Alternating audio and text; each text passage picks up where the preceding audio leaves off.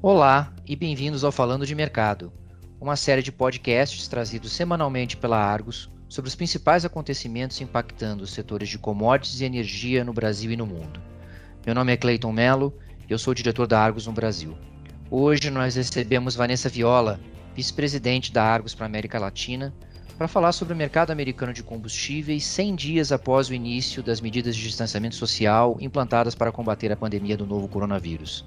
Bem-vinda, Vanessa. Obrigada, Cleito. Vanessa, você esteve com a gente em abril, quando o mercado americano atingiu o ponto mais forte da queda do consumo de combustíveis.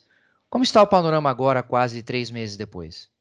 Cleiton, olhando a fotografia global, a maioria dos países que uh, divulgou dados oficiais para maio e junho estão passando por uma recuperação da demanda em relação aos níveis de abril, mas ainda assim o consumo continua muito abaixo do nível do ano passado, especialmente no caso da gasolina e do querosene de aviação.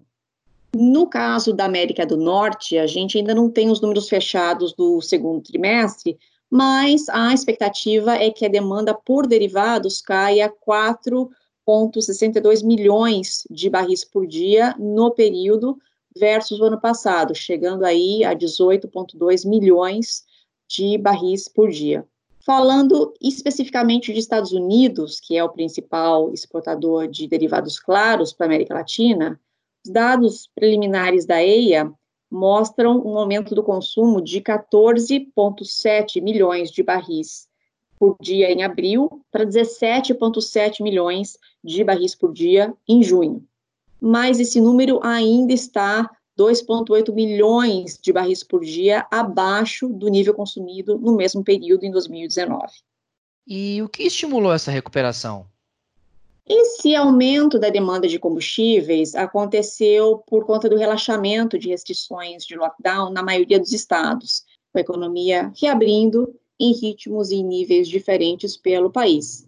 As pessoas aqui voltaram a sair de casa, o que naturalmente aumenta a demanda por gasolina, Muitas delas preferem dirigir em vez de tomar transporte público e voltaram a frequentar lojas, bares, restaurantes e até academias. Mas, infelizmente, essa reabertura foi feita de uma forma muito pouco estruturada na maioria dos estados americanos. E os casos de Covid-19 voltaram a subir drasticamente, especialmente em estados como Texas e Flórida. Ou seja, Cleiton, essa recuperação pode ter vida curta. E o diesel apresentou o mesmo nível de recuperação? O diesel, no início da pandemia, se mostrou muito mais resiliente do que a gasolina, é, sustentado pela movimentação de bens, compras online, restocagem de supermercados e o plantio agrícola.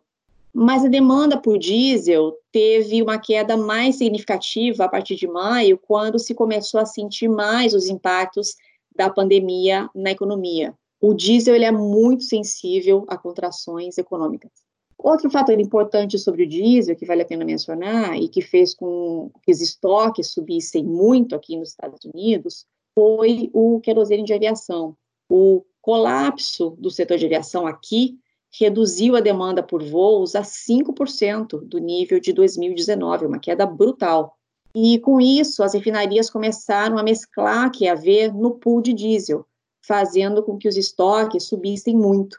E apesar de uma leve recuperação no número de pessoas voando, as empresas aéreas acreditam que deve demorar pelo menos cinco anos para os níveis pré-pandemia voltarem.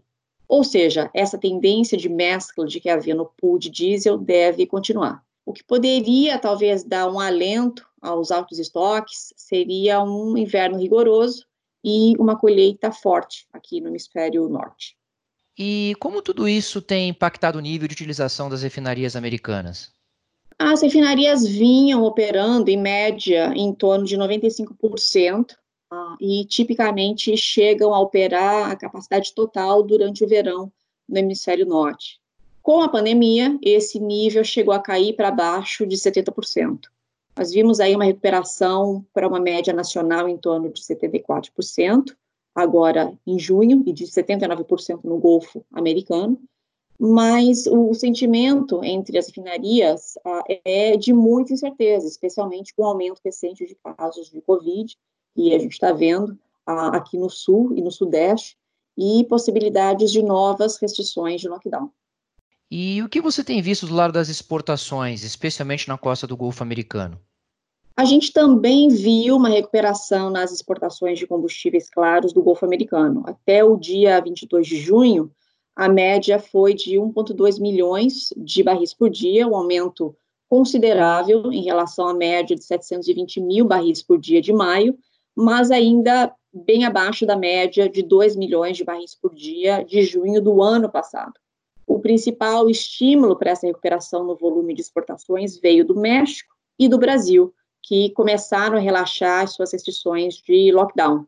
A grande questão agora é se as refinarias americanas vão conseguir encontrar um equilíbrio entre boas margens e demanda por exportação.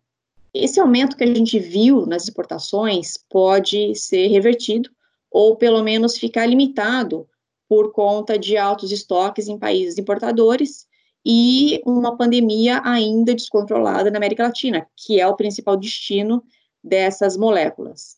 No caso do México, os estoques de gasolina estão acima da média, em parte porque a Pemex aumentou a produção em 10%. E no caso do Brasil, o apetite por importações de gasolina é limitado pela oferta ampla de etanol e aumento da produção local da Petrobras. Algum outro fluxo relevante de comercialização de claros que apareceu nesse período para a América Latina? Olha, de modo geral, a demanda por combustíveis na América Latina permanece limitada por conta da pandemia. Talvez o fluxo mais relevante fora México e Brasil seja para o Panamá, que tem sido usado como uma boa válvula de escape para as refinarias do Golfo Americano, por conta da sua posição estratégica como ponto de entrada para a América Latina e Caribe, e ampla capacidade de estocagem. A gente viu uma média de 87 mil barris por dia do Golfo Americano uh, para o Panamá, até agora em junho, bem acima da média de 31 mil barris por dia observada em maio, nível mais alto desde fevereiro de 2019. Esse fluxo ajudou a melhorar as margens das refinarias americanas para o melhor nível em três meses e estimulou alguns produtores aumentarem a sua produção. Muito obrigado, Vanessa. Se você quiser saber mais sobre os impactos da pandemia no mercado global de commodities, acesse o nosso microsite dedicado ao assunto em www.argusmedia.com/coronavírus. Voltaremos em breve com mais uma edição do Falando de Mercado. Até logo.